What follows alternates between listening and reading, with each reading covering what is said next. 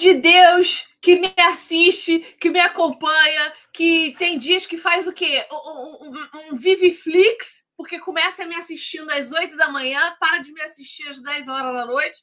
Que esse povo aqui é muito amoroso, entendeu, Mônica? E, e esse povo me segue mesmo onde eu vou.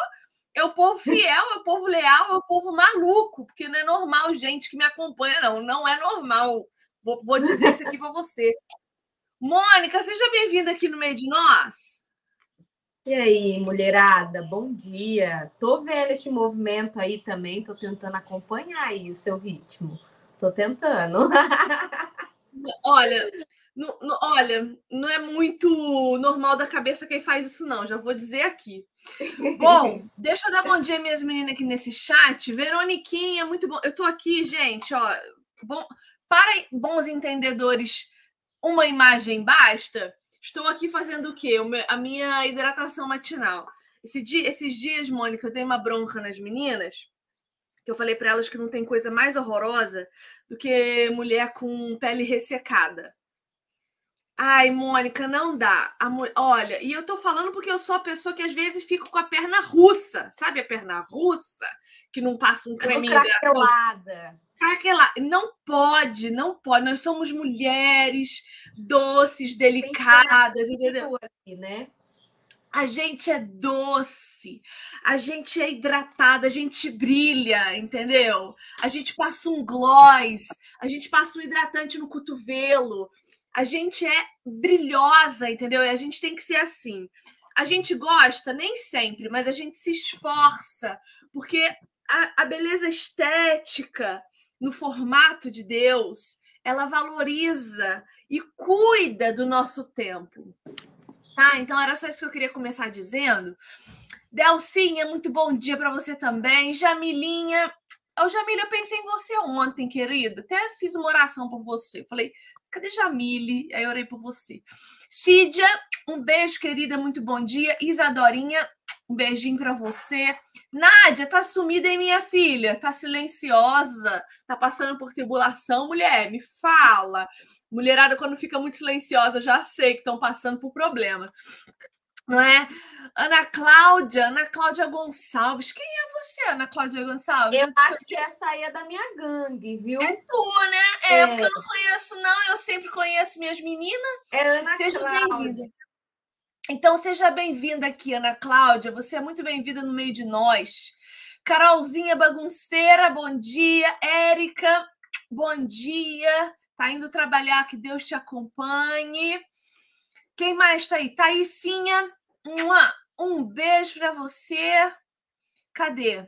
Micael, Micaelin Loyola. Eu amo esse sobrenome, Loyola. Eu acho ela fina, só porque ela é Loyola. A Isadora falando, ela é toda ruçada. Isadora, passa um óleozinho, minha filha, nesse corpo maravilhoso. Não, e assim, ó, Isadora, sabe cor de jambo? Isadora tem uma cor de pele de mulher maravilhosa. Fora que é um mulherão, né? Que eu já vi pessoalmente, eu sei, eu sei do que eu tô falando. Passa um óleo, minha filha, hidrata, hidrata. Quem mais? Ingrid. Olha, a Ingrid é tua também, tá dando bom dia para você aqui no chat. Oi, Ingrid, bom dia. Mônica. Michelezinha, um beijo para você também. Mi... Ah lá, a Nádia falando, tentando organizar os pensamentos. Isso aí, Nádia. Eu sei quando vocês recuam. vocês. Olha, olha a Ana Cláudia se, se confessando seus pecados. Estava longe da Vivi um tempo. Eu, essa mulherada é assim, Mônica, a mulherada é assim. Elas vêm, me conhecem, não gostam do que encontram, vai embora.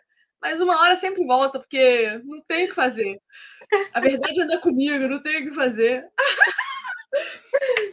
Bom, então, muito bom dia para vocês. Sejam muito bem-vindos aqui. Quem é de perto, quem é de longe. A gente está aqui para andar junto, para se ajudar, para se consolar muitas vezes, para chorar junto, para dar uma chicoteada de vez em quando também para acordar para a vida, sacudir a poeira, porque a, a exortação é importante, né? A exortação é importante. E o nosso tema de hoje é justamente um tema exortativo, né? Que vai falar sobre uh, a pornografia sendo consumida cada vez mais pelas mulheres. Na pandemia, eu sei que houve um aumento aí exponencial do consumo, né? As pesquisas é, nos maiores sites de acesso a conteúdo adulto é, falam que aumentou. Eu não lembro dos números, mas era algo assim entre 60% e 80% o consumo das mulheres. E a Mônica, ela faz parte do Ministério Vida Pura, que é um dos mais sérios ministérios que lidam com a imoralidade sexual que a gente tem no nosso país. Então, Mônica, se apresenta para nós. Deixa eu só dar um recado antes. Eu estou esperando entregar ração e os, os, livros do Vivifica de 2024 aqui na minha casa hoje. Então, se alguém bater lá na porta, eu vou fazer assim: já volto! E aí eu vou lá receber, tá? só só para você. Se apresenta para nós, Mônica, para a gente conhecer teu trabalho, saber quem você é, e aí a gente começa o nosso bate-papo. Beleza. Primeiro, eu queria agradecer, né, que a Viviane caiu na minha vida, assim, ó, de paraquedas, mas já, né, rolou uma interação muito legal. A gente está aí se conhecendo e reformado. Comunidade... Já baguncei tua cabeça, amor? Já, baguncei tua cabeça? Já, não, mas bagunçou pro, pro bem, né? Porque é bom desconstruir, né? Isso é o evangelho, para desconstruir as cosmovisões, né? E colocar certa, né? Então, eu louvo a Deus por isso, porque tem sido muito bom. E a comunidade reformadoras aí, para quem não conhece, gente, participe, porque assim, é maravilhosa muito boa mesmo. Então, agradeço por esse por essa oportunidade, né? E também estar aqui, né? Muito obrigada pelo convite, né? Muito bom falar sobre isso com outra mulher que também entende do assunto, né? Isso é ótimo. Bom, eu sou a Mônica, eu sou casada com o Alan faz quatro anos, né? Nós somos mentores do Ministério Vida Pura, nós fazemos trabalho online, né? O nosso carro-chefe do Vida Pura realmente é online, tá, gente? É, a gente faz grupos de apoio, né? O nosso programa ele trata realmente as duas faces do problema, que é espiritual e neural, que a gente vai falar um pouquinho aqui. Então, a gente é, faz mais de sete anos que estuda, que estudamos o assunto, livros, mais de dez livros escritos pelo Ministério, mais de 400 aulas, né? Fora, uma, fora o acompanhamento que a gente dá, né? Através do grupo de apoio. E eu sou membro da Igreja Batista aqui na minha cidade, né? Dona de casa também, do lar, né? Faz um pouquinho de tudo, né? Que nem a Viviane aí, na loucura. Mas ela dá conta de fazer mais. Mas vou aprender, vou chegar lá. e é isso, gente. Eu era viciada, né, em pornografia, em masturbação. Me converti em 2014 e aí de lá Jesus veio aí desconstruindo tudo que é, o pecado e o mundo, né, construiu aí dentro de mim, né? É, sofri alguns abusos também. Enfim, no decorrer a gente vai conversando sobre isso, mas realmente eu vivi no poço da imoralidade sexual, né? Tive dificuldades também com a bissexualidade, né? E aí o Senhor colocou vida pura na minha vida, na vida do meu marido, que também era viciado. E nós dois vivemos aí o processo e hoje estamos aí, né? Ajudando e sendo servos do Senhor nessa área. O Mônica, eu tenho a impressão de que a história de mulheres que consomem pornografia, que têm essa tentação da masturbação, a história dessas mulheres é, geralmente giram em torno das mesmas circunstâncias. Né? A gente tem algum tipo de experiência sexual precoce, né, que desencadeia é, essa esse hábito. Então veja, a gente cresceu numa sociedade que dizia que pornografia era coisa de homem, né? Pornografia é coisa de homem. Mulher não faz isso. Enquanto a gente estava de madrugada assistindo o Cine Privé da Band. Não é? Porque o homem era aquele que tinha coragem de entrar na salinha fechada da locadora de fita cassete para alugar um filme. Mas a mulher, ela se contentava com um tipo de pornografia mais branda, que era o, a, o que a gente chamava. Gente, hoje a linguagem vai ser difícil. Tirem as crianças da sala. O que a gente chamava de porno chanchada, né? Põe um fone aí, por favor, quem tem filho pequeno, põe fone de ouvido para a gente poder não se tolir e falar o que precisa ser dito, porque vocês sabem que a gente precisa falar o que precisa ser dito. Obrigada. Então, a gente chamava antes de pornô chanchada isso aí, porque a mulher é mais emocional, o homem é mais visual, né? O homem precisa de ele precisa ver mais explicitamente, a mulher só com o incentivo ali sensorial, psicológico, ela já consegue, então. Só que isso tem piorado, né, Mônica? E assim, todas as histórias são histórias em comum. Na tua experiência, é isso mesmo? É isso mesmo. Tá, e esses dias que a gente até teve uma conversa sobre isso, né? Eu fiquei pensando, refletindo sobre isso, né? Porque eu atendo muita mulher lá no Instagram do Vida Pura e no grupo de apoio. E as histórias são realmente iguais. Muda-se assim um detalhe ou outro, contexto às vezes de vida, mas a história sempre começa da mesma forma. Ou foi através de um abuso, e aí, vamos falar a verdade, nós temos terminações nervosas nas nossas genitálias, então não importa a idade, não importa como foi, muitas sentiram prazer no abuso. Eu fui uma delas. Eu senti prazer no meu primeiro abuso. Né? Às vezes a memória nem é uma memória de dor, é uma memória de orgasmo, né? E aí você sente a violência psíquica e sente culpa, uma culpa absurda, porque como é possível eu ter sentido prazer num negócio desse? Eu devo ser uma monstra, eu devo ser uma aberração. É, é, essa ideia começa a girar na cabeça, né? E aí fica girando, né? Eu sou impura, eu nasci para ser impura. Se eu, aí vem aquele questionamento, né? Se eu, cre... se eu quando criança fui tocada e eu senti prazer, então eu sou uma imoral. Então eu não tenho solução. Né? Eu pensava muito isso de mim, e muitas pensam isso, e aí não conseguem enxergar uma restauração. Então a história é sempre assim, né? O abuso, um toque indevido gerou um gatilho, ou então mesmo que não trouxe prazer gerou uma curiosidade, que aí tem o gatilho da curiosidade também né? Que a gente vai ensinar no nosso livro da pornografia para a luz, que eu não sei onde ele está. É, ele vai falar sobre o gatilho da curiosidade. Muita gente inicia nesse problema com o gatilho da curiosidade. Ou então, o que aconteceu, né, Vivi? Tava lá com um amiguinho, com um irmão mais velho, pegou o conteúdo, foi exposto aquilo e começa dar continuidade ao acesso. Então, as histórias, gente, elas, mulherada, elas são muito iguais, elas vão se iniciar da mesma forma né? E como a Vivi falou, é, a gente se sente muito culpada com o abuso e muito culpada também por conta do pecado sexual, né? E eu estava meditando esses dias na genealogia de Jesus. E, gente, como tem gente que viveu na imoralidade sexual na genealogia de Jesus, hein? Misericórdia! E aí isso me faz pensar o quê? Né? Porque não é só Davi, né? Betseba tá lá, como mãe de Salomão, tá lá Tamar, Judá, Raabe, prostituta. Então, isso me faz pensar que não importa qual é a minha história. Se Cristo entrou nela, ele tem total autoridade para transformar e restaurar, né? Ah, acho que as dores da mulher, elas acontecem na infância, acho que eu não sei se 20% das mulheres escapam dessa experiência hoje, nos dias de hoje, por quê? Porque antigamente tinha-se um cuidado maior com a criança, né? Criança não dormia na casa dos outros. Antigamente, esse negócio de dormir na casa do coleguinha, isso aí não acontecia, não, meu velho. Esse negócio de dormir na casa do, do, do, do coleguinha, não. Então, havia, havia um cuidado maior com a ingenuidade da criança. Não se expunha. Assim, ó, na geração antes da geração da minha mãe, né?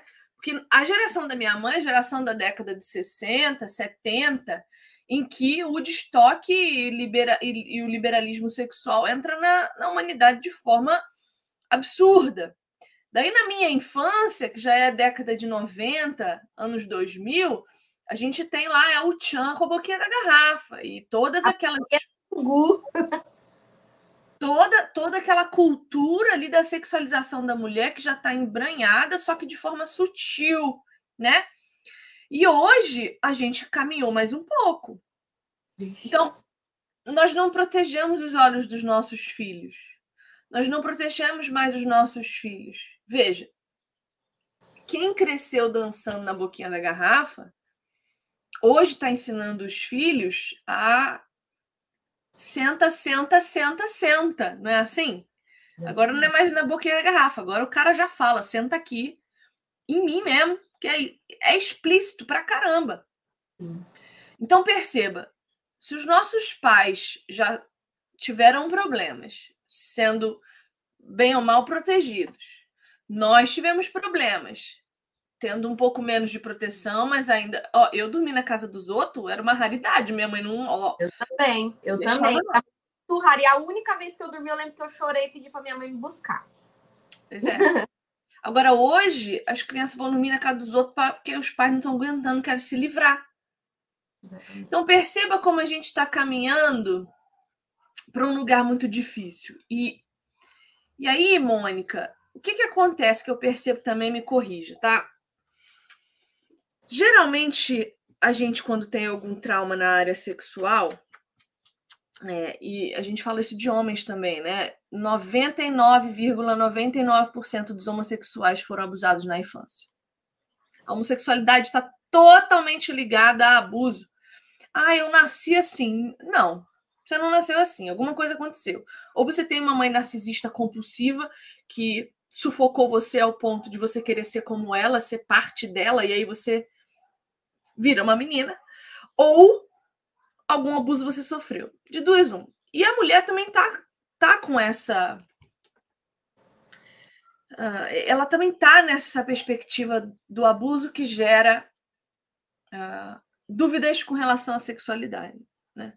Como que acontece isso aí? Fala um pouco disso, dessa questão de. Porque eu sei, eu conheço mulheres cristãs, né? Pessoas que vêm me pedir ajuda, são cristãs, são mulheres casadas que ainda duvidam da sua sexualidade. Ai, mas eu, eu sinto vontade de beijar uma mulher. Eu sinto. Eu acho lindíssimo o corpo de uma. Gente, eu também acho. Bunda de mulher é a coisa mais linda que tem.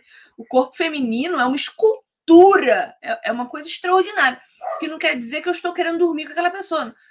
Então, eu queria que você falasse um pouco disso, dessa confusão mental, que inclusive nos impede de, de nos relacionar de forma saudável com, com outra mulher.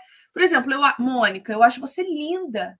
Você tem um rosto espetacular, você é lindíssima. Obrigada. Isso não quer dizer que eu quero namorar com você. Isso não é um problema, entendeu? Então, eu vejo crianças, crianças mesmo, que amam suas amiguinhas, meninas que amam suas amiguinhas e acham que isso é um amor romântico e não um amor de amizade. Então, fala um pouco dessa confusão aí, faz favor.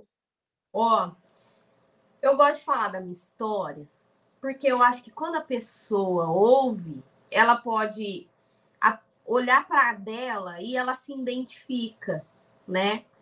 Não como uma forma de pôr no centro, mas como uma identificação. E a minha história, como a gente conversou aqui, é igual a de todo mundo, tá? Muda uma coisa ou outra, mas as histórias se repetem. Como você falou, 99% dos homossexuais eles sofreram abuso, tá? Então, o que que acontece? Uma, uma crise minha, quando cristã, me converti em 2014. Então, uma crise que aconteceu muito na minha cabeça foi exatamente isso. Por quê? Eu fui abusado, meu primeiro abuso aconteceu com 5 anos de idade por uma menina uns anos mais velha que eu, que eu falei que eu senti prazer nesse, nesse abuso.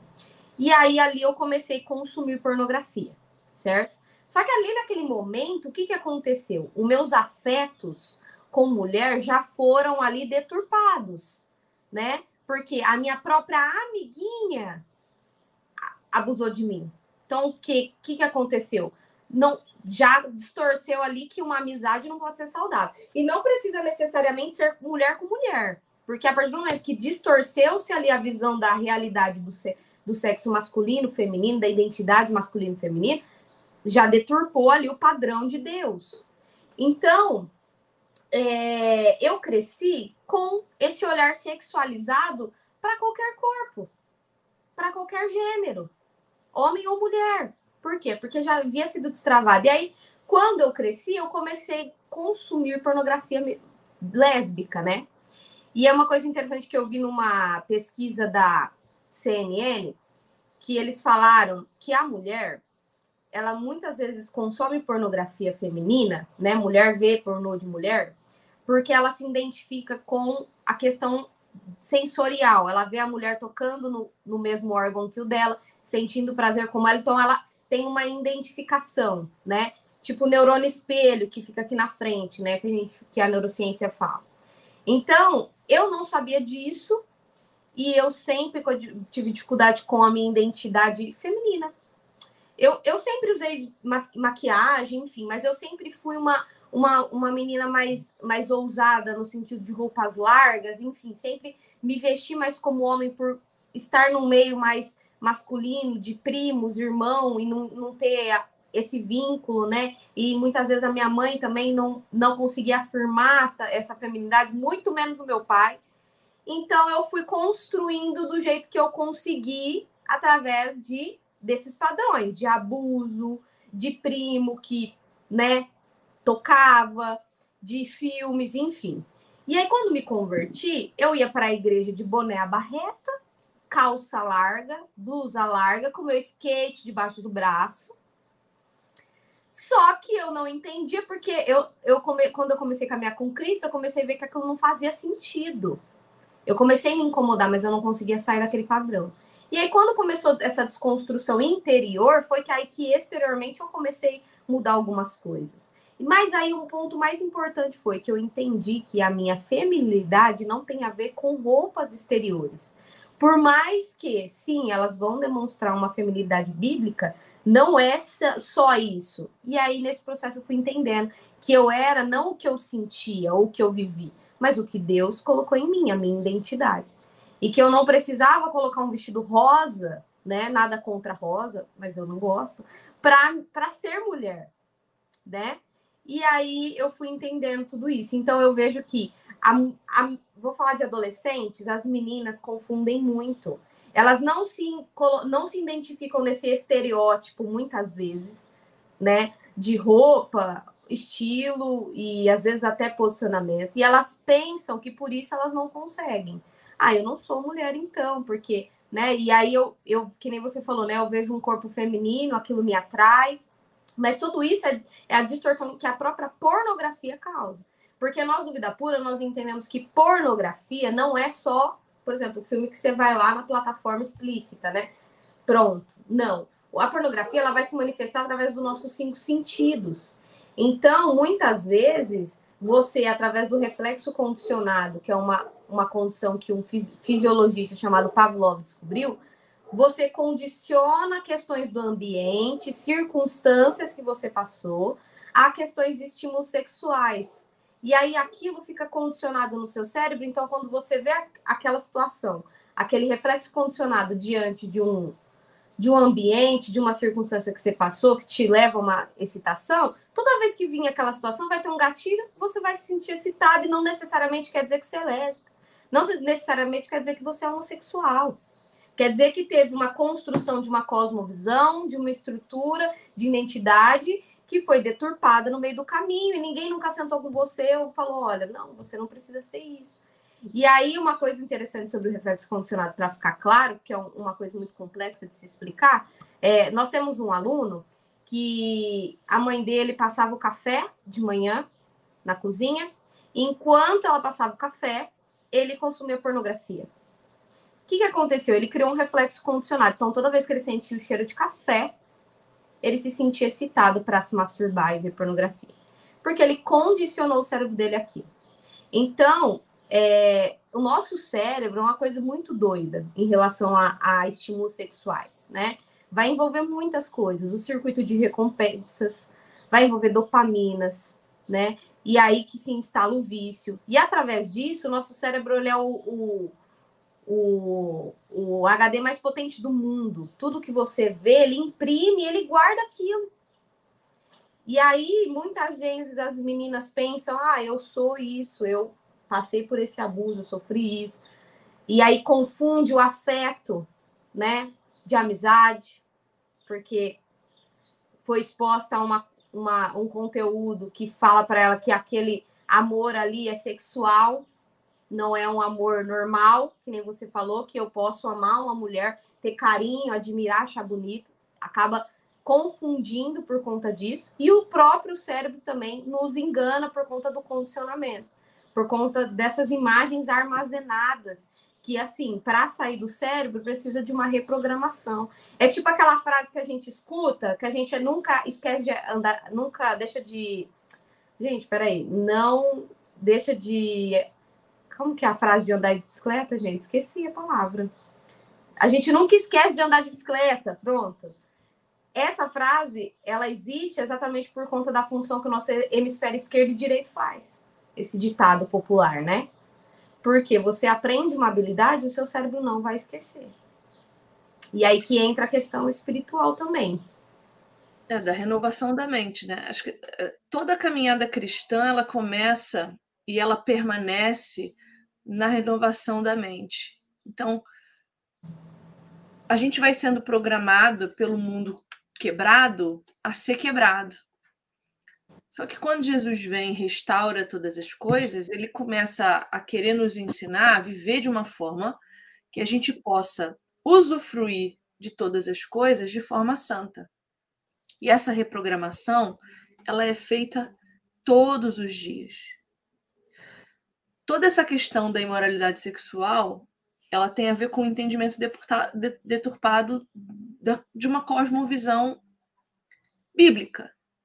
Nós fomos criados para nascermos com a ideia da expectativa da eternidade. Nós fomos criados para termos implantados em nós a necessidade de adorarmos a um Deus santo. Só que o mundo mente para nós. Porque o diabo, isso, isso, é uma coisa que meu marido falou para mim esses dias e eu achei fantástico. Ele diz assim, no livro de Jó, meu marido, hein? Meninas, meu marido, escuta aí. O livro de Jó começa com Satanás indo visitar Deus. E Deus pergunta para Satanás assim: De onde você vem? E Satanás responde: Eu venho de andar pela terra. Aí o meu marido diz que Satanás é imundo por quê?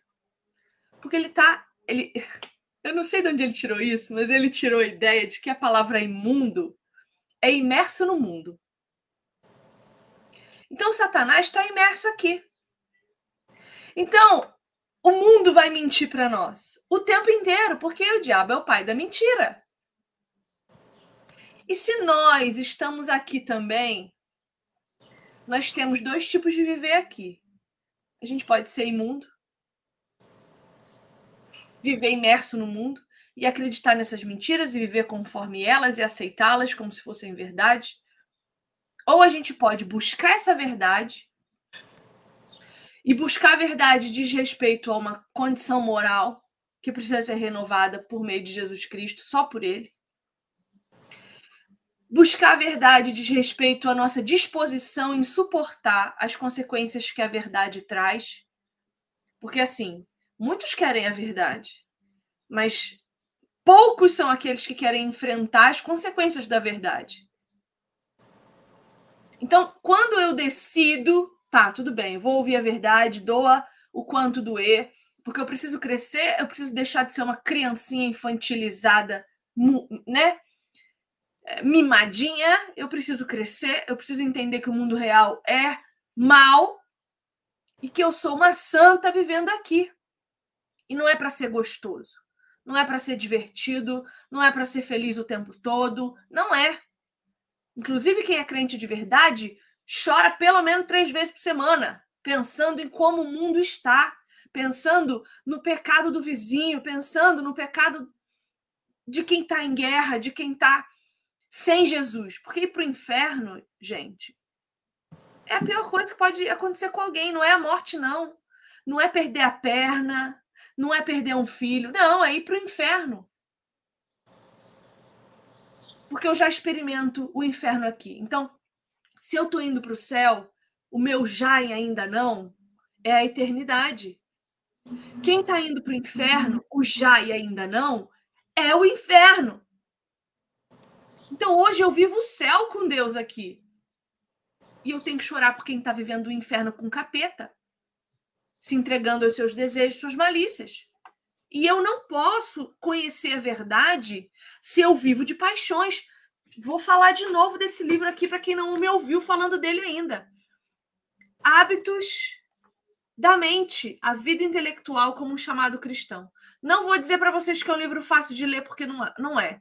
Mas ele diz o seguinte: quando as nossas paixões estão muito fortes, sem domínio, sem controle, é impossível chegar ao conhecimento da verdade. Impossível. Então, se a minha paixão pelo sexo tá gritando, eu não uhum. vou chegar ao conhecimento da verdade. Se a minha paixão pela necessidade de autossatisfação, porque muitas vezes eu fui para masturbação só para, ai, peraí, que eu preciso dar uma relaxada aqui que eu tô, ai, tô muito estressada, me, já me irritaram demais hoje. Aí você vai para mastur masturbação como um sistema de recompensa. Recompensa de quê, miserável? Você está se recompensando pelo quê? Se o que você merecia era o inferno e agora você já está no céu, embora ainda não. Você está entendendo, Mônica? Diga amém. Amém, amém. E aí, você falando isso aí, eu me lembro de Jeremias 2,13. O meu povo cometeu dois crimes. Eles me abandonaram a mim, a fonte de água viva e cavaram suas próprias cisternas, cisternas rachadas que não retêm água. Eu, eu costumo falar que a imoralidade sexual, né, não importa qual seja a prática, ela é uma, uma solução fajuta, mentirosa, né, como você falou, enganosa de tentar resolver os problemas, porque na hora que você tem um orgasmo de segundos, na hora que acabar os problemas estão lá, a frustração vai estar lá, a, a seu problema financeiro vai estar lá, e o pior ainda, né? A culpa vai chegar e ela massacra. E ela pisa em cima mesmo, né? A gente vê Davi lá, quantos salmos ele não fala que os ossos dele estavam sendo esmagados por conta da culpa do pecado, né? O pecado sexual tem esse poder de trazer essa culpa em nós, né? Qualquer pecado, né? Mas o pecado de imoralidade sexual para quem peca contra o corpo é uma, uma questão que as consequências são piores, né? Paulo vai falar em 1 Coríntios 6, 12 isso para nós. É, eu quero comentar uma coisa que você falou agora que me fez lembrar que você fala muito disso também, né? Sobre sentimento, né? Sobre paixões, que o evangelho ele não tem a ver com sentir, né? É razão. Eu creio. É fé é razão, né? eu creio e eu decido crer, né? Claro que existe uma ação soberana de Deus, né? Não é por nós, nós não temos esse poder. E como as pessoas que estão nesse pecado de moralidade sexual, elas estão vivendo pelo sentir, como você falou, mimadas, crianças, né? E aí, neurologistas vão falar que a pornografia ela infantiliza o cérebro. Tudo que a neurociência fala, a Bíblia já fala muito antes. A neurociência só descobriu depois, criou termos aí pra gente, né? Explica de uma forma mais científica, porém a Bíblia ela já fala sobre tudo isso, né? Sobre o nosso lobo frontal ser responsável pelas nossas funções de comando. Então, é, nós não fomos criados para ficar a vida toda naquele ciclo de recompensa, naquele ciclo de eu tô mal, eu preciso de alguma coisa para ficar bem. Então eu preciso, como criança, né? criança chora, ah, vamos tomar um sorvete. Então você resolve o problema da criança dando alguma recompensa para ela se sentir melhor. Depois que nos tornamos, tornamos adultos e, e, adultos espirituais, também maduros em, no cristianismo, maduros na espiritualidade, nós não podemos continuar agindo dessa forma. Nós não podemos é, continuar dizendo que, ai, eu tive um problema, por isso que eu caí. Ah, eu fui abusado, por isso que eu caí. Ah, fulano fez isso, por isso que eu caí. Se a gente fica nesse lugar de vitimismo, então nós não estamos entendendo Isaías 53, que Cristo foi esmagado, dilacerado pelo meu e pelo seu pecado. E o que, que acontece? O nosso pecado, e aí aqui eu vou pegar um ponto para falar para a esposa de viciado, se você tem o seu marido viciado em pornografia e você leva para você você fica mal, é claro que a gente tem que tratar as emoções da esposa, do viciado, que realmente sofre muito.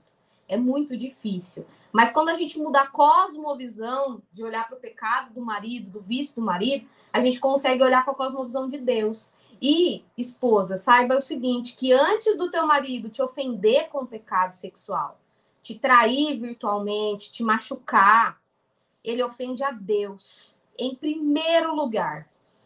E isso é o mais importante de se lembrar. Então, e, e, aí eu lembro também, eu acho que você gosta desse texto com certeza, da mulher do poço, né? João 4. Eu tenho até tatuado aqui, porque é o, o que mais impactou a minha vida por conta disso. Porque eu vim de uma vida onde eu buscava tudo nos homens, em relacionamentos, em sentir, usava droga. Eu falava assim, pessoal, quando eu ia, né, saía para o rolê na época que eu era que eu não era cristã. Eu vou sair para ficar louca. Eu falava isso.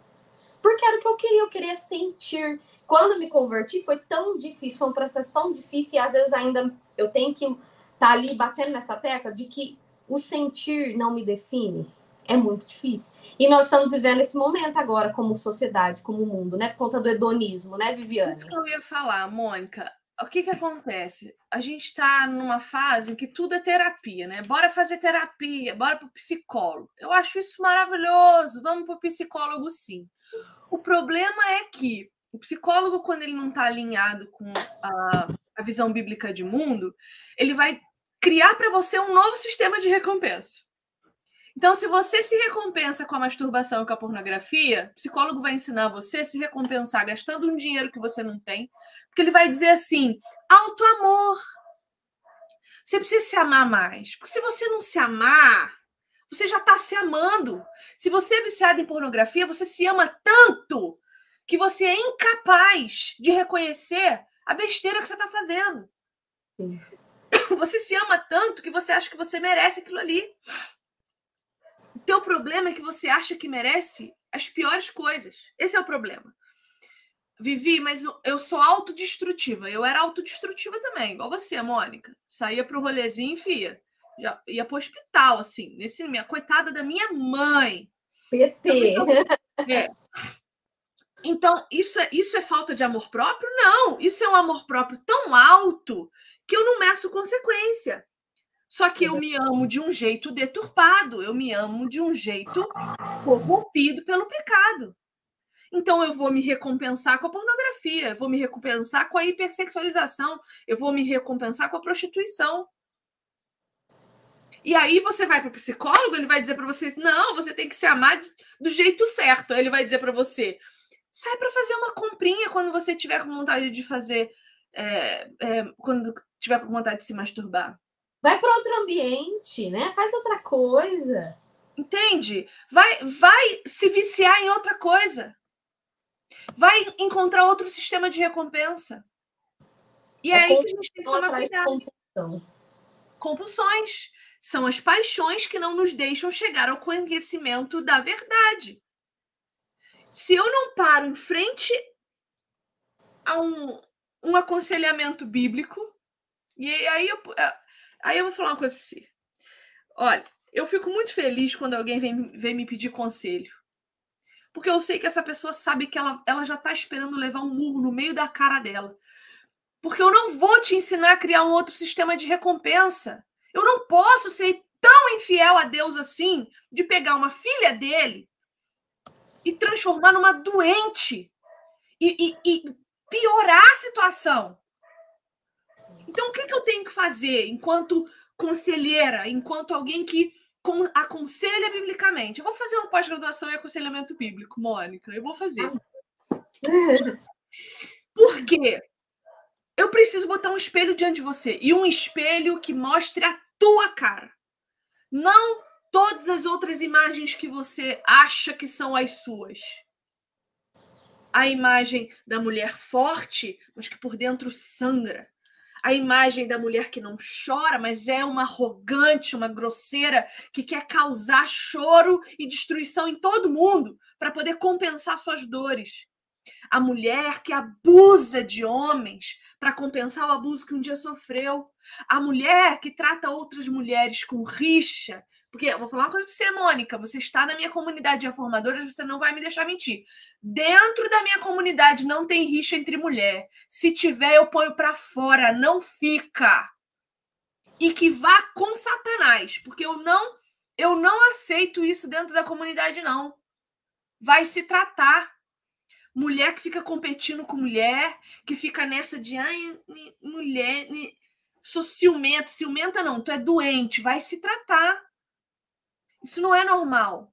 Você achar que o outro é seu, ou você achar que o outro é tão mal que é pior do que você. Ninguém é pior do que você, não. porque você conhece os pecados que você tem melhor do que qualquer outra pessoa. Eu sei quem eu sou e eu tenho às vezes vergonha. Só Jesus Cristo para me aceitar. Porque se eu depender das pessoas, eu tô ferrada porque eu sou um lixo. Eu só presto para alguma coisa porque eu tenho Cristo em mim. Só o que presta em mim é o que há de Cristo, porque o que há de mim não presta para nada. É trapo de imundice. Se tirar Jesus de mim, não sobra nada. Nada, nada, nada, nada, nada. Pior, sobra estrume. E essa é a realidade sobre nós. Porque daí a gente consegue olhar para Jesus e falar: Meu Deus, como é que tu me amas? Tem uma música que eu gosto muito do, do Israel Subirá, eu acho. Eu não sou de escutar música nem de recomendar, não, mas me veio essa, essa música que ele fala assim: ele começa a música assim, como pode me amar, Deus? sabendo que eu sou fraco, sabendo que eu sou um covarde, como podes me amar? E ele pergunta para Deus: Como é que tu pode me amar, Senhor, sabendo que eu sou melhor do que eu? Essa é a verdade sobre nós. E aí, uma coisa que eu quero falar sobre orgasmo, Mônica. Eu falo muito sobre. Eu sempre falo sobre isso e falo dessa forma. Veja, Deus tem um plano para o homem e a mulher num matrimônio para que se unam num só corpo e façam sexo. Por quê? Porque o homem comunica a Deus, a mulher comunica a igreja, quando se junta num só corpo, gera filhos, gera vida. Essa é a função de Jesus Cristo com a igreja, gerar vida. Por isso, filhos são herança do Senhor, porque, inclusive, essa vida quem gera é Deus. Quando Jesus Cristo e a igreja estão unidos, a vida que se gera é a vida gerada pelo próprio Deus. Ninguém vem ao Ninguém vem a mim se o Pai não o enviou. É o que Jesus vai falar. E ninguém vem a Jesus se não for por meio da igreja. Sinto muito, é assim. É a igreja de Cristo que comunica o evangelho, é por meio dela que Deus envia pessoas a Jesus Cristo e é por meio de Jesus Cristo que a igreja gera vida. Então, o sexo tem uma função comunicativa. Ele tem. Se você pensar nessa função comunicativa, qual, qual é para que Deus botou um orgasmo ali? Não é para a gente querer transar, porque a gente ia querer com orgasmo ou sem orgasmo. Não é para estimular que a gente queira fazer sexo. Não é. Então, o que, que o orgasmo comunica? Agora, pensa, pausa esse pensamento, guarda esse pensamento. Pensa na linguagem bíblica de falar de uma presença de Deus que gera gozo em nós, de uma glória futura que vai nos gerar um regozijo pleno, completo e absoluto. Então perceba, Cristo se une à igreja, o homem se une à mulher para gerar vida, essa é a função. E Deus coloca no sexo o orgasmo. Para nos dar um já e ainda não, uma antessala daquilo que a gente vai experimentar na eternidade. Bem. Ok. Entendemos isso? Como que a masturbação glorifica a Deus? Nada, né? Nada. Nada mesmo. Eu anulo, eu anulo completamente toda a comunicação espiritual do sexo e transformo ele em algo que eu ponho debaixo do meu jugo. Então eu quero a masturbação nada mais é do que eu querendo controlar a eternidade de Deus. Olha que absurdo. Isso, por isso, Mônica, falei com você inclusive isso essa semana. Por isso, pessoas que pecam na imoralidade sexual estão pecando tão profundamente que algumas delas, num nível mais profundo, não conseguem retornar e voltar a ser uh, aquilo que um dia foram. Por isso, essa ofensa à eternidade de Deus é tão profunda que algumas pessoas nunca mais conseguirão voltar ao que eram, mesmo com o Evangelho, mesmo com Cristo. Porque existem níveis de corrupção do homem que não tem como voltar atrás senão só na glorificação dos corpos. Concorda comigo? Oh, com certeza. Eu, inclusive, estava preparando material, né? Que eu vou sábado fazer uma palestra para as mulheres. E aí eu estava relembrando sobre isso, né? De que o, o, qual é o propósito do sexo, né? Ele sim vai ser para multiplicar, né? Para frutificar com os filhos. Ele, ele também vai ser, né? Lá a união do sexo é heterossexual, monogâmica e monossomática, né? É um só parceiro e uma só carne, se torna um só.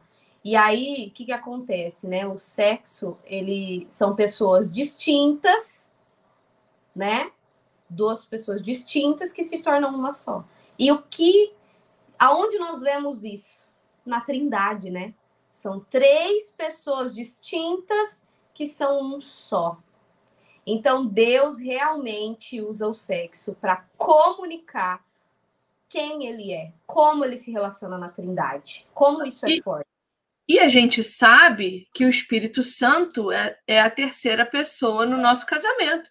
Um laço de três. Como é que é? Um, no, um, um acorde.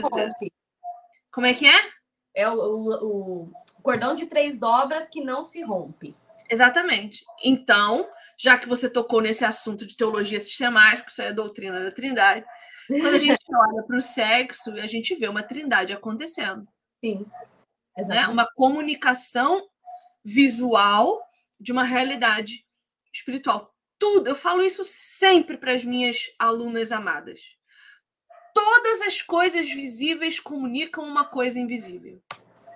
Todas elas. O casamento, a criação de filhos, a, a maternidade. Então, quando a gente se recusa a comunicar algo que Deus nos deu a missão de comunicar, a gente está maculando a divindade. Sim não, não maculando Deus, mas maculando o que o mundo conhece dele. Crente dizer que não quer, que não quer ter filho é um absurdo. Porque ele está dizendo para o mundo assim: Deus não gosta de ser pai. Deus não gosta de. Deus não gosta. Entende? O crente que adultera, ele está dizendo que o nosso Deus é o quê? Eu tenho até medo de falar e cair um raio na minha cabeça, porque eu espero morrer do que pecar contra o meu Senhor. Então eu peço para Deus todo dia, Senhor, se um dia eu for pecar contra ti, por favor, me mata antes. Não me deixa apostatar, não, porque eu não quero. Então veja. E. Então... Não, pode falar.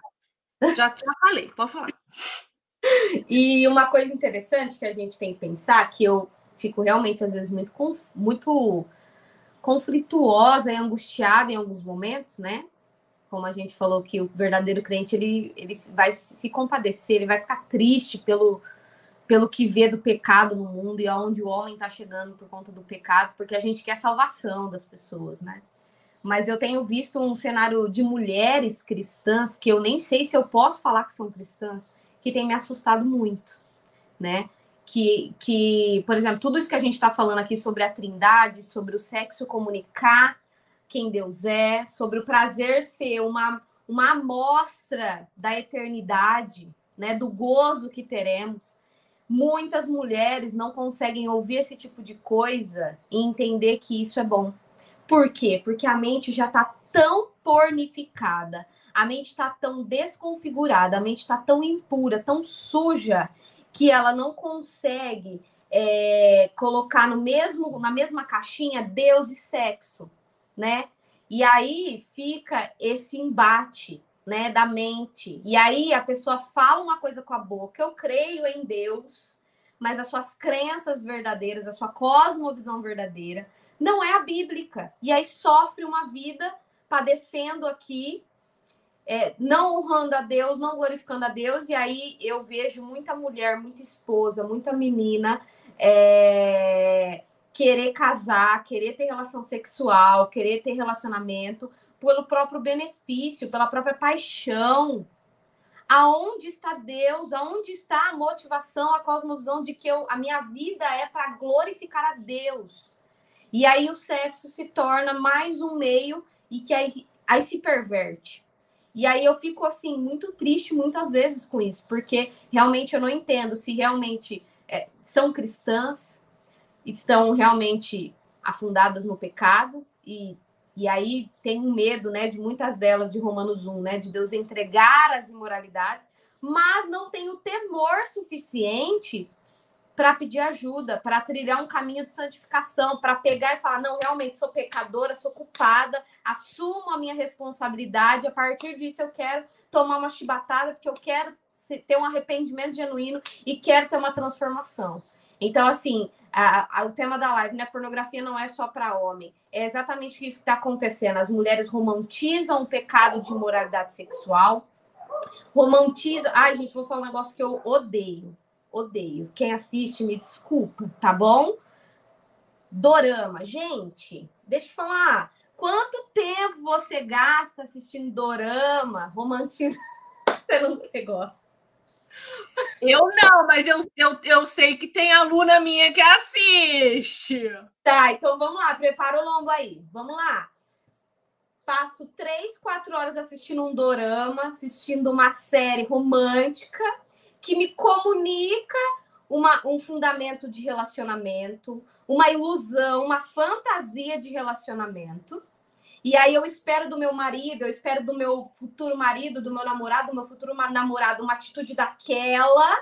Quanto tempo eu gasto lendo e estudando e meditando isso aqui para mim poder comparar e colocar, não, esse homem é de Deus, esse relacionamento vai ser conforme a cosmovisão da palavra. Porque eu te falo isso, existem meninas que eu acompanho no Vida Pura que pararam de cair porque pararam de assistir dorama. Quando eu toquei na ferida, nas reuniões, as Gente, meninas. Não estou falando. Deixa eu só registrar que eu estou aqui quieta. Não sou eu que estou falando, é Mônica. Só para deixar registrado aqui, tá? Não sou eu, é Mônica. Tá bom, pode jogar na minha hoje, tá tudo certo. Então, tipo assim, é, várias delas. E aí, qual, qual que era a dificuldade delas também, Viviane? Fantasias na mente. Aí ficava idealizando, e aí ficava se estimulando na mente. Mateus 5, 28, aquele que olhar com desejo impuro para uma mulher já cometeu adultério no coração. Ai, Mônica, eu não me masturbo. Ai, Mônica, eu não vejo pornografia. Ai, Mônica, não tenho pensamentos imorais. Minha filha, se você assiste dorama e você fica idealizando um relacionamento que não é o padrão bíblico, porque aquilo não é padrão bíblico do cara que defrauda, do cara que faz joguinho emocional, que é galanteador, não sei eu o quê. Nunca assistia, eu nunca assisti, eu não sei o que é. Eu tenho pavor dessas coisas oriental. Eu acho que tudo que vem de lá, uhum. nada que vem de lá, gente, a gente tem é tudo muito planejado. Todas as coisas, a gente a gente subestima demais os orientais. A gente subestima demais. Todas as coisas que eles fazem têm intencionalidade. A gente não pode é, é, subestimar o que eles estão fazendo. A gente é muito ingênuo, a gente é muito ingênuo. Nossa estupidez às vezes ultrapassa e a gente precisa tomar cuidado. Eu nunca assisti isso daí, também não tenho muito tempo não, Mônica. É difícil para mim assistir qualquer coisa. Eu, não, eu infelizmente eu queria ter tempo mais para fazer nada, mas eu não consigo. Malemar, eu dou um cochilinho de, depois do almoço. Mas veja, é muito real isso aí que está falando. Que a gente fica idealizando. E aí eu vou falar uma coisa para você. A gente faz sexo pensando isso. Quantas vezes, meu Deus do céu, até eu conseguir parar? Quantas vezes eu fazendo amor com meu marido, fazendo amor, vou falar fazendo amor, tá? Eu fazendo amor com meu marido pensando em outra pessoa. Não e uma aí? pessoa específica, pensando na pornografia, pensando no que eu consumi, porque só assim eu conseguia me estimular. E, e isso aí, é pornografia, né? Hã? E isso é pornografia. Pornografia. Isso é traição. Eu tô fazendo sexo com meu marido, querendo fazer sexo Pior. com outra pessoa. Pior traição que tem é essa. Você tá com uma pessoa pensando em outra. E aí, fia, é estratégia. Porque assim, eu precisava, ó, eu cheguei numa fase para me libertar disso. E assim, eu vou falar uma coisa para você: quando a gente se põe disposta a resolver, resolve rápido, viu? Resolve. Demora não. Esse negócio de, ah, estou há dois anos tentando me livrar do vício. Não, você não tá, é mentira. Você não vai me convencer disso, não. Porque eu, em seis meses, resolvi meu problema. Amém. Eu orava fazendo amor com meu marido. Eu, eu orava. Eu falava, Senhor, me ajuda a ter o melhor sexo do mundo com meu marido, o melhor orgasmo. Nas primeiras vezes foi? Não. Não mesmo. Mas, ai, Senhor, eu não quero mais pensar em nada disso. E, e gente, a gente é mulher, a gente sabe que a gente está fazendo uma coisa pensando em várias outras.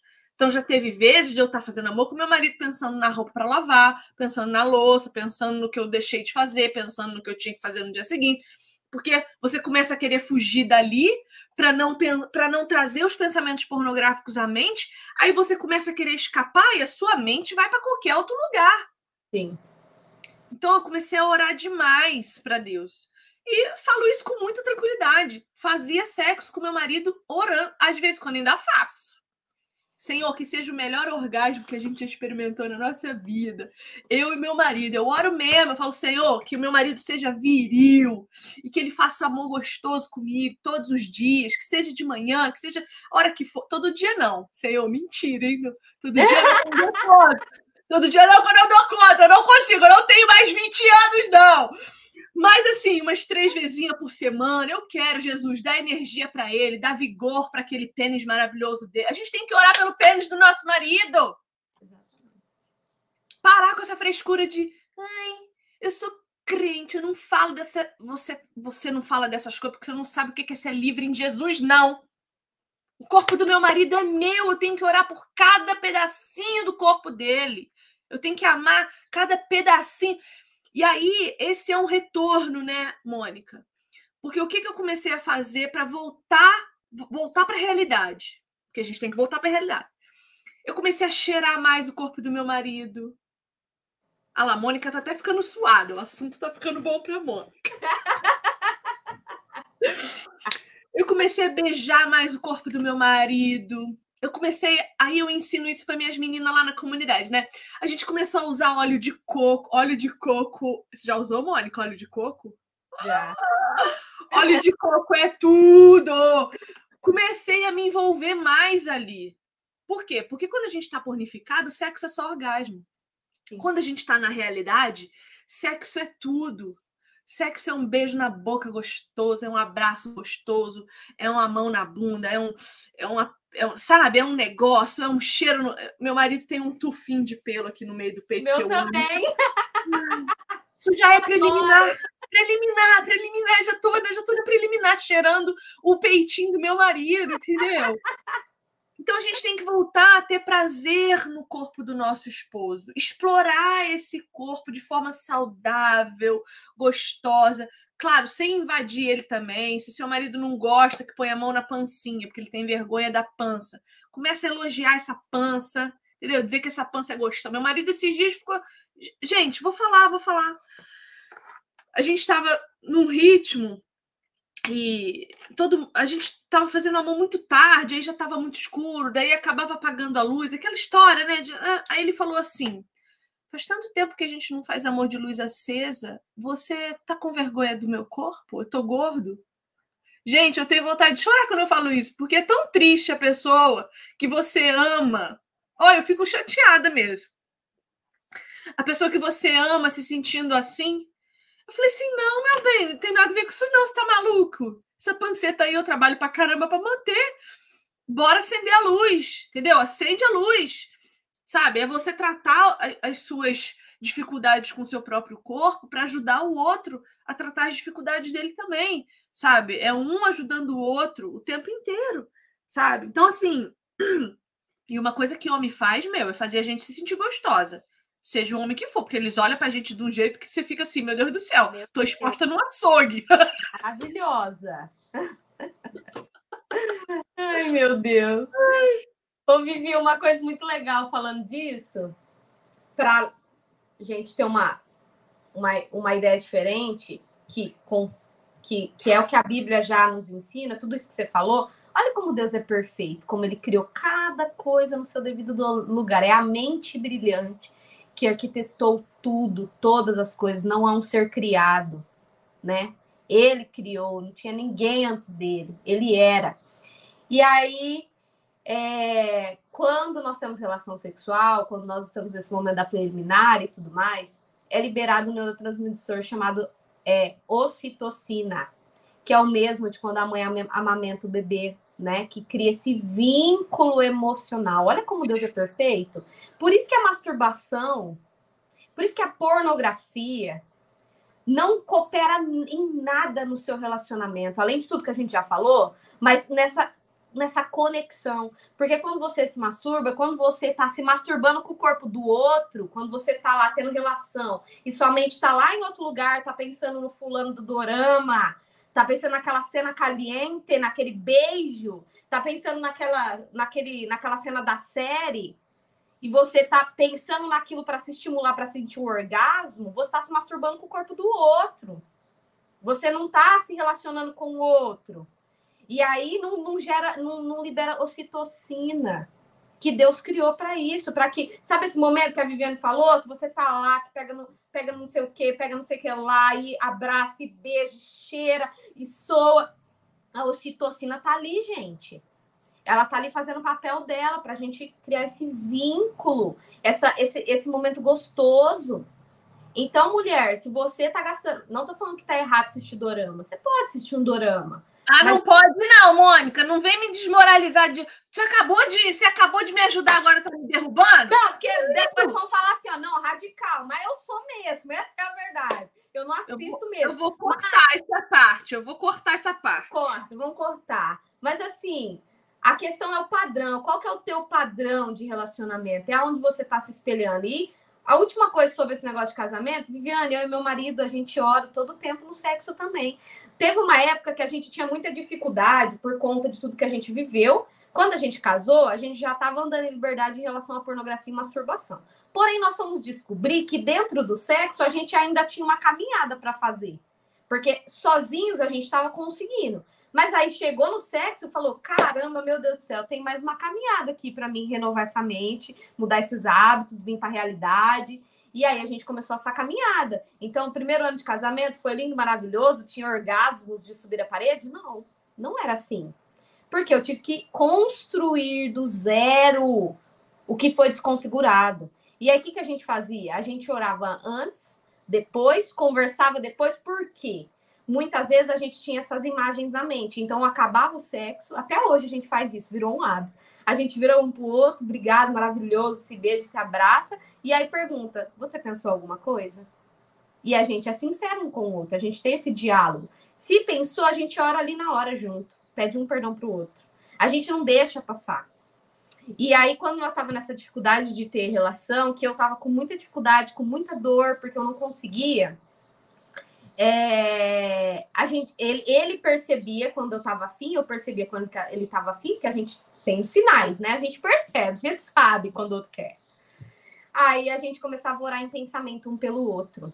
Então vamos supor, no acordou de manhã a gente percebeu o clima, orava o dia todo ali, vários momentos do dia para que acontecesse, porque muitas vezes a gente não conseguia. E aí até dar tudo certo, hoje tá rolando, a gente ainda faz isso porque a gente criou um hábito, né? E, e aí agora tudo certo, mas olha a caminhada por conta de uma mente pornificada. Então, mulherada, vamos ficar alerta aí. Vou voltar a fala, vamos parar de ver dorama, vamos parar de ver série romantiquinha e vamos aceitar o marido que a gente tem dentro de casa, porque às vezes, ai, meu marido vai chegar com flores, ele vai fazer aquele não sei o quê, não sei o quê, igual o cara da série. Não vai, meu amor. Você precisa construir isso daí. E, e, outra, na realidade, nem sempre vai ser todos os dias assim, mas quer dizer que ele não te ame, quer dizer que ele, né? Não é assim. Então vamos construir uma, um, um amor real, né? 1 Coríntios 13. Um né? Esse real. é o amor Exatamente. real. Exatamente. Vamos começar a responder umas perguntinhas aqui, Moniquinha. Bora. Eu não vou colocar as perguntas das meninas na tela para não expô-las. E nem vou dizer o nome para não ficar gravado, tá? Porque o tema é delicado e eu não vou expor ninguém aqui, não. Geralmente eu ponho na tela, vai que eu aqui pelo StreamYard eu consigo pôr na tela. A pergunta é: a mulher ela é mais estimulada primeiro emocionalmente do que fisicamente? Sim, né? Eu não sei qual é a tua opinião, mas eu percebo isso. É, se a mulher não é bem tratada pelo marido, né? Se não tem um carinho, não tem uma afeição, não tem ali é, um cuidado, ela não vai conseguir ter relação sexual com aquele homem, né? E da mesma forma, eu vejo no namoro, né? Eu vejo muito no namoro isso acontecendo também. Que a mulher, normalmente no namoro, a galera não tá. É, no, no, normalmente, tá? Não se seguram, né? Tá sendo difícil viver a santidade hoje, né? E aí, o que, que acontece? Por que, que no namoro, um ponto inicial acontece isso? Por conta da paixão e por conta desse, dessa paixão que é ilusória, né? Que a paixão é boa, mas ela é uma ilusão. E aí vai lá, promete mil coisas, aquele carinho, aquilo tudo, e aí ela começa a ter aquela excitação, que não é o momento, e aí culmina muitas vezes em quedas. E aí dentro do casamento a mesma coisa. A mulher realmente ela vai ser mais emocional. Gente, eu vejo isso por conta da minha história de todos, como a gente comentou aqui, é tudo igual. A mulher ela vai sim se sentir atraída muito mais emocionalmente. E aí a gente vê muitos casos de adultério que a mulher, o marido não tá dando não tá elogiando, né? Não tá dando uma devida atenção, não tem esse cuidado. Mônica, mas falar uma coisa para você também, minha filha. A mulher que depende disso para amar o marido, ela tá com sérias dificuldades com sim. Jesus. Sim, porque sim. Eu, eu não preciso ficar sendo elogiada pelo meu marido o tempo inteiro, não. Porque, gente, nós temos mais o que fazer na vida. Não dupla, né? Tem que ser um cuidado mútuo, né? Um amor de, sacrificial dos dois. Mas aí a mulher que fica nesse campo emocional extremo, né? De eu preciso para me sentir amada, para eu ter relação com meu marido, aí não condiz com a Bíblia mesmo, de forma alguma. É muita meninice, né? É muita adolescente de 16 anos que assiste Dorama.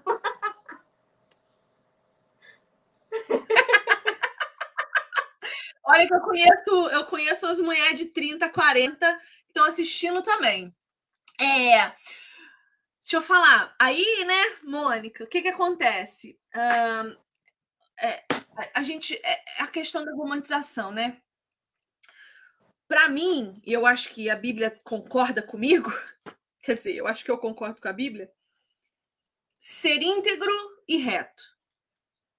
Suficiente para o meu marido me ter inteira para ele. Não precisa mais nada, não. Claro, se eu quero carinho, eu vou atrás. Meu marido é um chucrão bruto, entendeu? Ele, se ele tiver que parafusar um parafuso pequeno, ele não consegue, a mão dele é enorme. Então ele é bruto, ele é chucro. Não dá para esperar dele.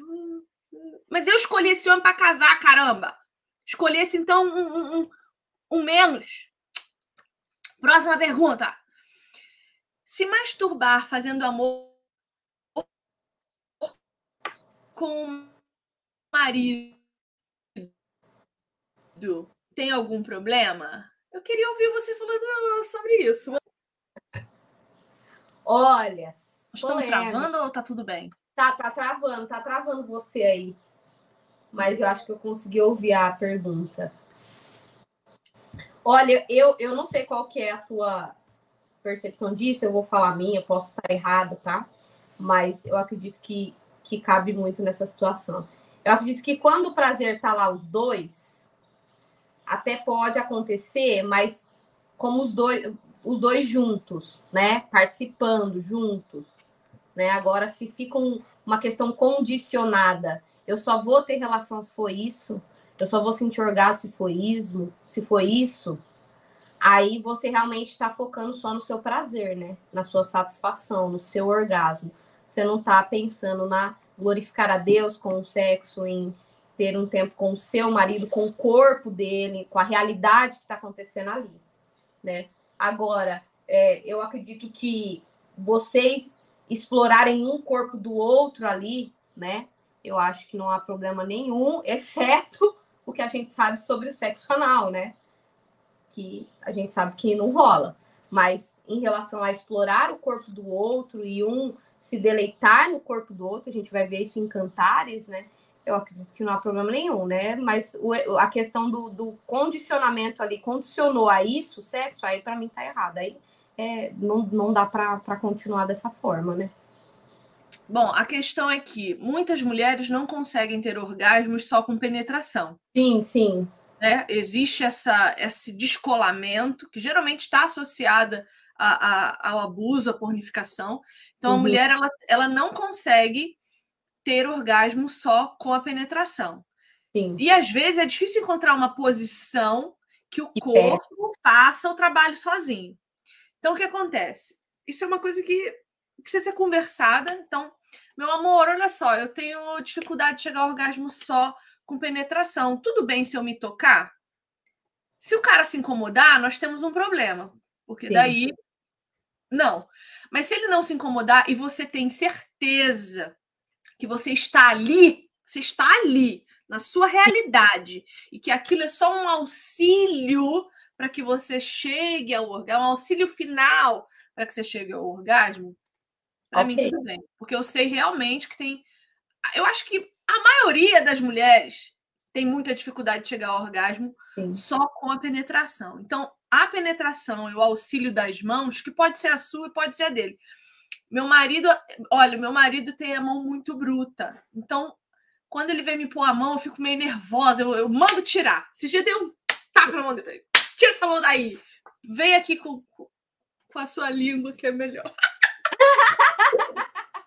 Mas, é, veja, não vejo problema, tá? Mas precisa ser conversado. Você falar pro seu marido, bem, ó, eu não consigo assim, mas é, é eu, não é eu. Porque senão o cara vai achar que é ele também que ele não está dando conta, que está faltando, que ele precisa fazer alguma coisa, mas não, não, às vezes é só você mesmo ali. E, e, você sabe das suas dificuldades. Então, converse. Se ele não se importar, não vejo problema. Não é o alvo, né? Não é o alvo a masturbação. O alvo é chegar ao prazer junto com o seu marido. E se o seu corpo precisa desse, desse empurrãozinho, essa ajudinha aí, não vejo, não vejo problema. E, e, uma coisa interessante, Vivi, é que assim, é, muita mulher tem até vaginite, né, por conta disso, né? A dor é, é grande até na, na questão da penetração. Da penetração? Né? É, tem que fazer até fisioterapia, fisioterapia pélvica, né? Isso é. Já. É, porque às vezes o abuso, ela cria essa, é, é uma tensão nos músculos, né, da pelve, e aí a mulher realmente sente muita dor. Então, realmente é uma coisa que se você tem uma dor que você percebe que não é normal, você precisa fazer uma fisioterapia, né, pélvica, né? Você precisa fazer ali um pompoarismo, né? É importante isso para fortalecer o músculo, né? Isso é importante. E uma coisa interessante que eu aprendi é que a nossa genitália, a nossa vagina, e isso vai falar muito sobre pornografia também, o padrão que a pornografia criou na nossa cabeça, de que a pornografia fala que o prazer na penetração é quanto mais o homem coloca lá dentro, lá enfiado, com agressividade, que é bom, mas não é essa a verdade. Porque a gente aprendeu, eu e meu marido, estudando algumas coisas, que o prazer na penetração, algumas vezes, ele, algumas vezes não, na maioria das vezes, para a mulher, vai ser mais na na, na questão do órgão do, do, do órgão masculino, ele não ir até o final, mas ele ficar ali na, na portinha, a cabeça do pênis na porta da vagina da mulher. Isso causa mais é, excitação na mulher do que ele lá no fundo do profundo do útero, né? Que a gente aprende isso. Então, a parte ali, a bordinha da vagina da mulher, que eu não, não vou saber o nome técnico agora, ele vai dar mais prazer. Então, muitas vezes, é, eu já ouvi relatos e eu já experimentei isso, que isso ajuda a começar a estimular isso. Mas como você falou, você falou bem, bem colocado, realmente não há problema nenhum, né? Que se está em comum acordo, tá tudo certo. Mas é muito interessante isso para se alguém tá, tem a dificuldade, tem dor, precisa procurar fisioterapeuta pélvico, é muito importante para ajudar nesse sentido. Certo. Pergunta: a mulher tem que contar para o marido se ela foi abusada? Ela tem que contar das suas dificuldades uh, de pornografia e tal? Oh, com certeza, né? Pelo amor de Deus. Primeiro, porque é, uma situação dessa vai influenciar em muita coisa no relacionamento, desde sexual, emocional. Confiança, né? Confiança, porque assim, eu lembro até hoje, muitas vezes, quando eu comentei com meu marido, é, que eu que eu fui abusada e algumas situações na relação eu me senti abusada por conta do, do abuso. É, no começo foi um choque para ele e ele se sentia mal porque ele achava que ele estava tendo alguma postura errada. Mas aí foi uma construção até ele entender. Mas para isso eu precisei contar para ele, para a gente poder construir junto esse ambiente, para ele entender as minhas dificuldades e aí a, gente um confiar no outro e a gente trabalhar isso junto. Então, é, inclusive, teve uma, um caso aí de uma moça que me procurou: ah, eu quero tratar meu vício em pornografia, meu marido não sabe, eu não quero que ele saiba. Falei, querida, não tem como. A, faz parte do arrependimento, da transformação, você confessar o seu marido, ao seu cônjuge, ele é uma só carne com você. De certa forma, as coisas que acontecem com você é, e, e, vai envolver a questão sexual, vai afetá-lo também. Se você não falar, você está mentindo, você está omitindo, você está escondendo algo de alguém que é um contigo, que está ali para estar tá com você. Então, assim, não tem como viver um arrependimento genuíno e verdadeiro com isso. Ah, mas meu marido, ele não vai entender, porque já ouvi isso, meu marido não vai entender, ele vai brigar comigo, ele... Ah, ele vai ficar agressivo, porque a gente tem muita história de marido que é viciado, que é agressivo, e aí a mulher conta, ele acha um absurdo, porque... Ah, você então é uma... Você é uma imoral, você é uma, né, é, pervertida, porque tem essa mentalidade que pornografia é só coisa de homem, né? Aí o homem se assusta, pô, minha mulher, minha esposa a minha princesa recatada do lar, ela é viciada em pornografia e agora, né? Mas se você não contar, se você não construir uma cosmovisão de Romanos 3, todos pecaram, todos caíram, todos estão destituídos da glória de Deus, para você e para o seu marido, vocês não vão conseguir enfrentar essa situação. E aí vai chegar um momento que isso pode se agravar. Eu já ouvi histórias de mulher que era viciada, não tratou, e aí adulterou fisicamente mesmo com o marido. E aí, vai esperar chegar nisso? Vai esperar chegar num nível de degradação que acabou, vai né, pôr em jogo o casamento? Então, realmente tem que ser falado. Fatos. É, não tem nada a acrescentar. Uh, ô, Mônica, e vibrador, hein? Olha, eu, eu acredito que não há necessidade de utilizar porque nós temos ali, ó, o, né, o vivo, né, que Deus deu, ótimo, né, para a gente já usar. Não há necessidade, né? Se eu estou trazendo uma coisa de fora, exterior, para me dar prazer, o que está acontecendo? Porque eu não estou tendo prazer com a realidade, com aquilo, com o corpo do outro? Porque eu não estou me deleitando no corpo do outro? O que está acontecendo que eu preciso incrementar essa relação? Eu acredito que não há necessidade. E assim, é, ah, um olhinho, beleza, né? Tem mulher que não tem lubrificação, né? Vamos utilizar um olhinho, uma coisa assim, não há problema. Agora, você introduzir alguma coisa nesse sentido é, para elevar o prazer ou para experimentar, é uma linha muito fina e muito perigosa. Porque é o que eu tô falando. Se introduz coisas, tá? E aí, um vibrador, a gente vai ver aí que é um, um cenário de pornografia, né? Uma pessoa que já tem uma mente pornificada, que quer introduzir coisas. Qual que é a cosmovisão do sexo para ela? Onde está fundamentado? Como que ela está? Como que esse casal está é, tendo essa relação? A partir de quê? Qual é o fundamento, né? Então, para mim, não, não há necessidade e para mim não é, não é correto. Ah, o vibrador, ele é como a masturbação solitária, Isso. visa o próprio prazer. Sim. Tudo na vida é negue-se a si mesmo, no sexo também. Então eu me nego para dar prazer ao meu marido. E, então veja, eu posso usar uma lingerie bonita para ele, que não me faça parecer uma prostituta, né? Porque senão eu estou apelando para pornografia de novo, né? Eu posso usar ali um olhinho para fazer uma massagem no corpo dele para me ajudar na minha lubrificação, tudo bem, é mútuo, é com respeito. O leito deve ser sem mácula, com decência, com ordem.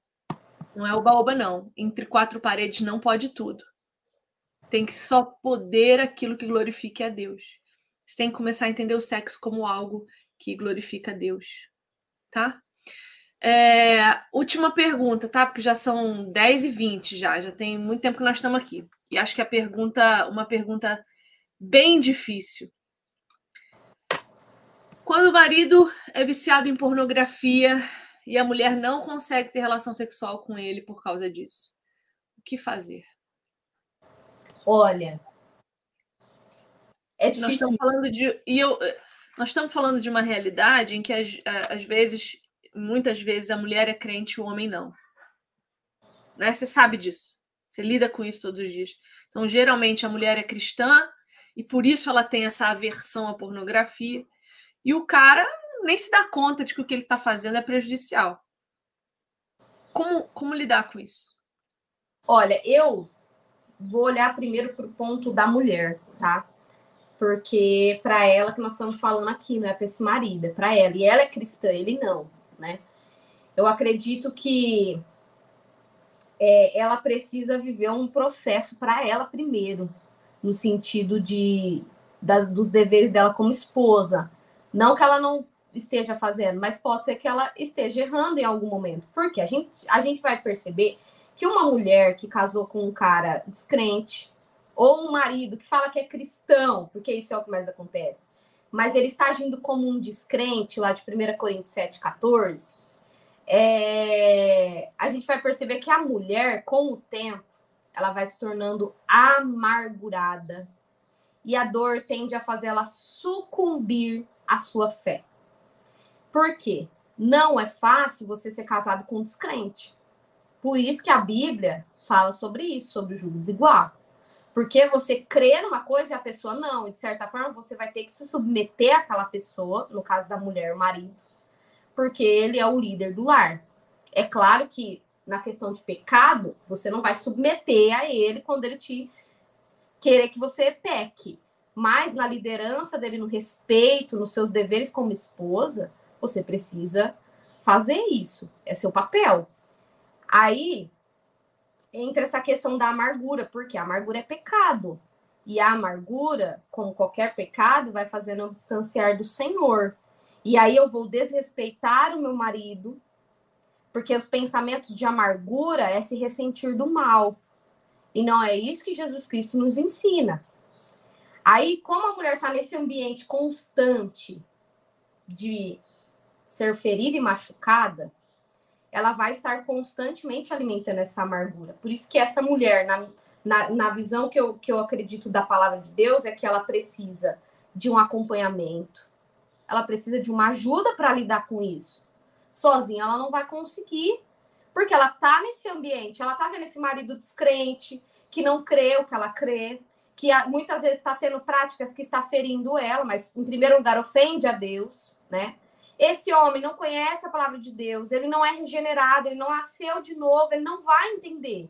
Então, como que você vai lidar com uma complexidade desses assuntos? Você precisa sim de um acompanhamento. Ah, tá, chegou lá. Vai lá. Continue aí, continue aí. Beleza. Então, mulheres, como que eu vou é, lidar com uma situação dessa caminhando sozinha? Porque a questão não é, não, é assim, não é uma fórmula mágica, ah, faz isso. Não, é uma precisa de um caminho para ser trilhado.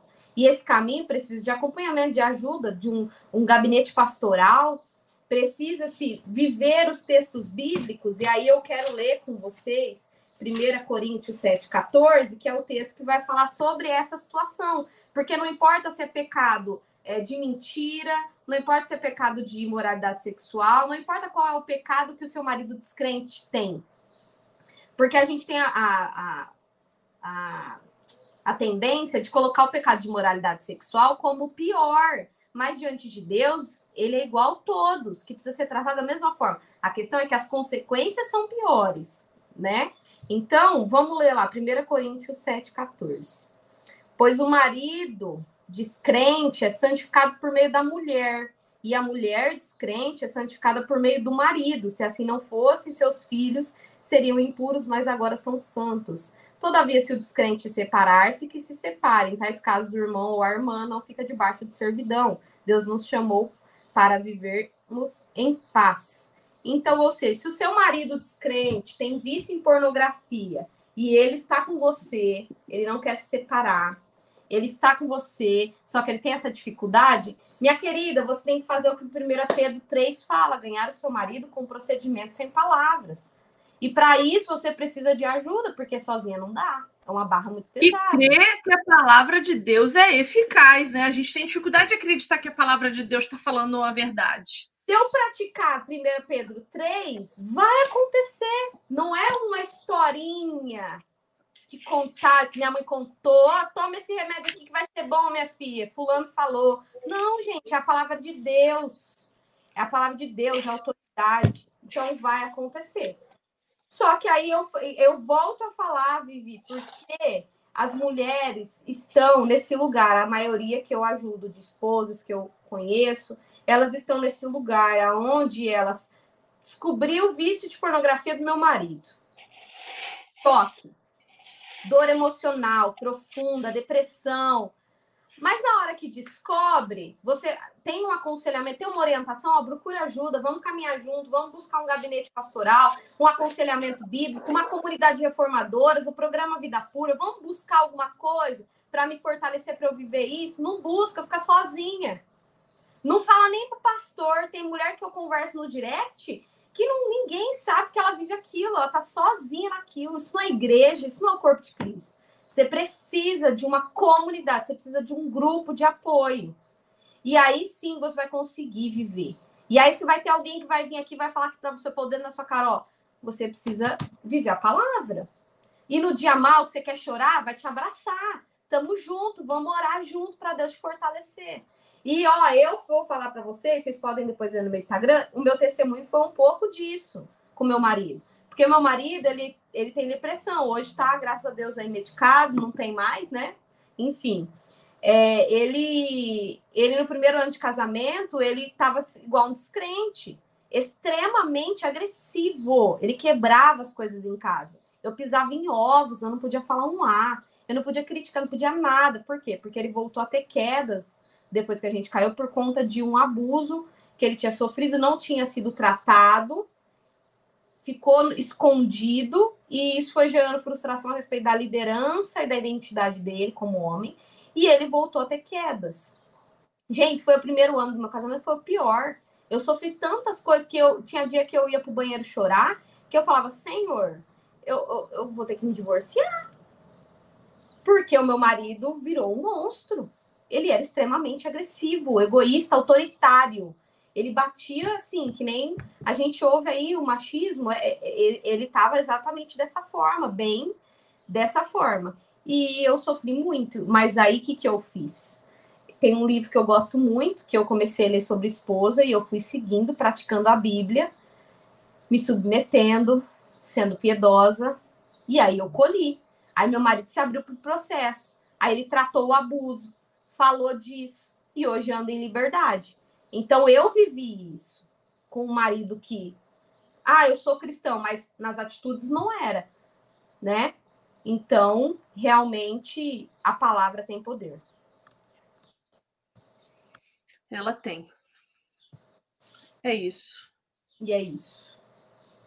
Falamos demais. Qual, qual é o apoio que o Vida Pura oferece para mulheres nessa situação? Bom, nessa situação, tanto do vício quanto do marido viciado, tanto filhos adolescentes viciados, porque nós vamos pegar toda toda a esfera, né? Esposa esposa com marido viciado, pai e mãe com filho, líder que não sabe lidar e os viciados em si. Nós temos o material, né, que vai ter na plataforma, mais de 400 aulas que vai abordar a parte bíblica e a parte da neurociência, né? Nós vamos ter o os exercícios neurológicos baseados na Bíblia, que vai fazer a renovação da mente, né? É, que vai tratar não só a parte espiritual e o caráter, mas também a parte neural, né? Reprogramando esse cérebro para um novo hábito. E aí nós temos o grupo de apoio, que é exatamente como o AA, né? Grupo de viciados, né? Alcoólatras anônimos, enfim. Nós temos o grupo de apoio, que acontece três vezes na semana, onde vai ter aconselhamento e acompanhamento. Tanto a esposa quanto viciada, viciada, quanto os pais de um adolescente viciado ou líderes de, que têm é, liderados viciados. E aí ali tem um aconselhamento, né? E aí você pode falar, né, trazer circunstâncias, perguntar. E a esposa vai ter um módulo lá no programa que a gente tem do Renovação da Mente, é, com todos os passos bíblicos que a esposa tem que dar. Inclusive, uma das, das pro, professoras lá é a Nathalie, Nathalie, Nathalie Campos, né? Natália Campos, não lembro se é Nathalie, Nathalie Nathalie, né? Eber, né? É a esposa do Eber. Ela nos presenteou aí com algumas aulas sobre o tema. Então, ela ela nos, nos, nos ajudou aí com essa parte da esposa e ela traz vários temas. Ela vai trazer, ela e o pastor Felipe, passo a passo para você, esposa, viver essa questão, né? E é isso. Ô, Mônica, tem desconto para quem é da comunidade Reformadoras? Mas com certeza. 500 reais de desconto. Descontão. Tipo Sério? Assim, real? Então, real. Praticamente uhum. 50%. Tá? Sério? Sério. Gente, é sério mesmo? Eu pedi, eu pedi super despretensiosa. Tem, minha filha, tem. A gente tem um plano lá, o semestral, que ele tem duração de seis meses, que é o mínimo do mínimo para você viver o processo. E aí ele, é, a gente consegue dar aí 500 reais de desconto, que você pôr aí na porcentagem vai dar praticamente 50%. Então, é um desconto muito bom, muito bom. Muito bom.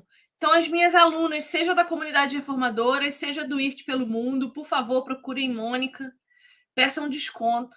Que, e se ela não der, se ela estiver me enganando, vocês me falam que eu vou em cima dela. Não, não, aqui é crente, é crente íntegra, misericórdia. Vamos Muito dar. Ó, falando nisso, vou aproveitar aqui o gancho. Eu fui abrir o portão ali, achei que era minha ração ou os livros do Vivifica de 2024, mas não era. Era outra coisa que eu ainda não contei a nossa caneca. Ai, que linda! Reformadoras. Já quero. Não sou Catarina, mas vamos embora. Ai, eu quero. Acabei de receber da canecaria, que a gente está fazendo parceria para começar a ter as nossas canecas. Esse aqui é um modelo e tem outro modelo aqui do nosso podcast, Cala a Boca Mulher. Ó. Aqui, ó. Das reformadoras também, ó. Em verdade, em verdade vos digo: aquela que não calar sua boca não verá a glória de Deus manifestando na sua vida. Vivi... Vivienes 3,16. Mentira. Nós temos a palavra da comunidade. Nós temos. Volta e meia sai um versículo novo da comunidade reformadoras. Então, aqui estão os dois primeiros modelos que eu recebi a prova aqui. E a nossa lojinha daqui a pouco vai sair com caneca, vai sair com os nossos planners, a gente vai ter mais modelo de coisa. Estamos pensando em fazer camiseta também. Enfim, a lojinha vai sair, se Deus quiser. E eu recebi a segunda prova da caneca. Uma benção.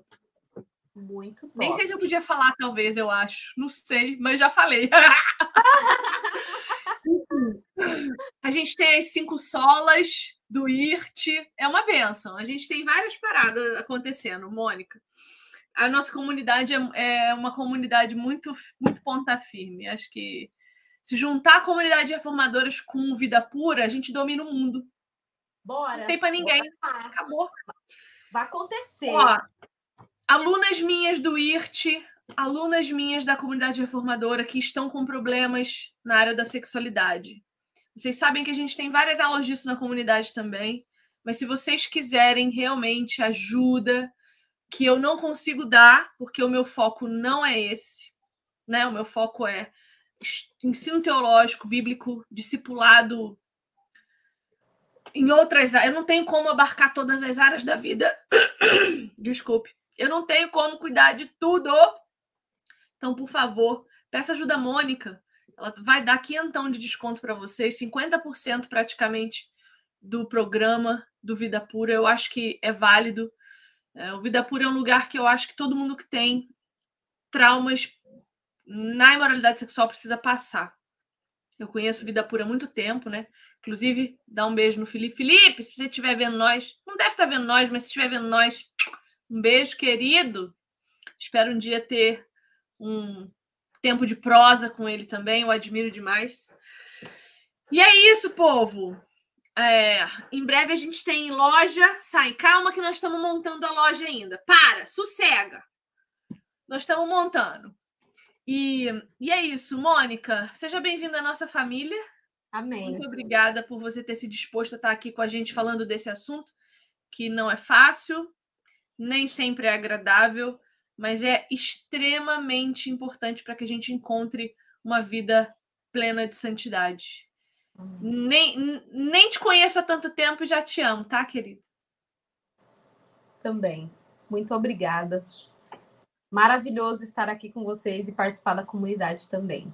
Já tá aqui, ó, no meu coração, ó, vida pura, ó, já tá aqui, ó, no coração do Vida Pura. Que bom. Disponham também, precisando de mim, estou aí.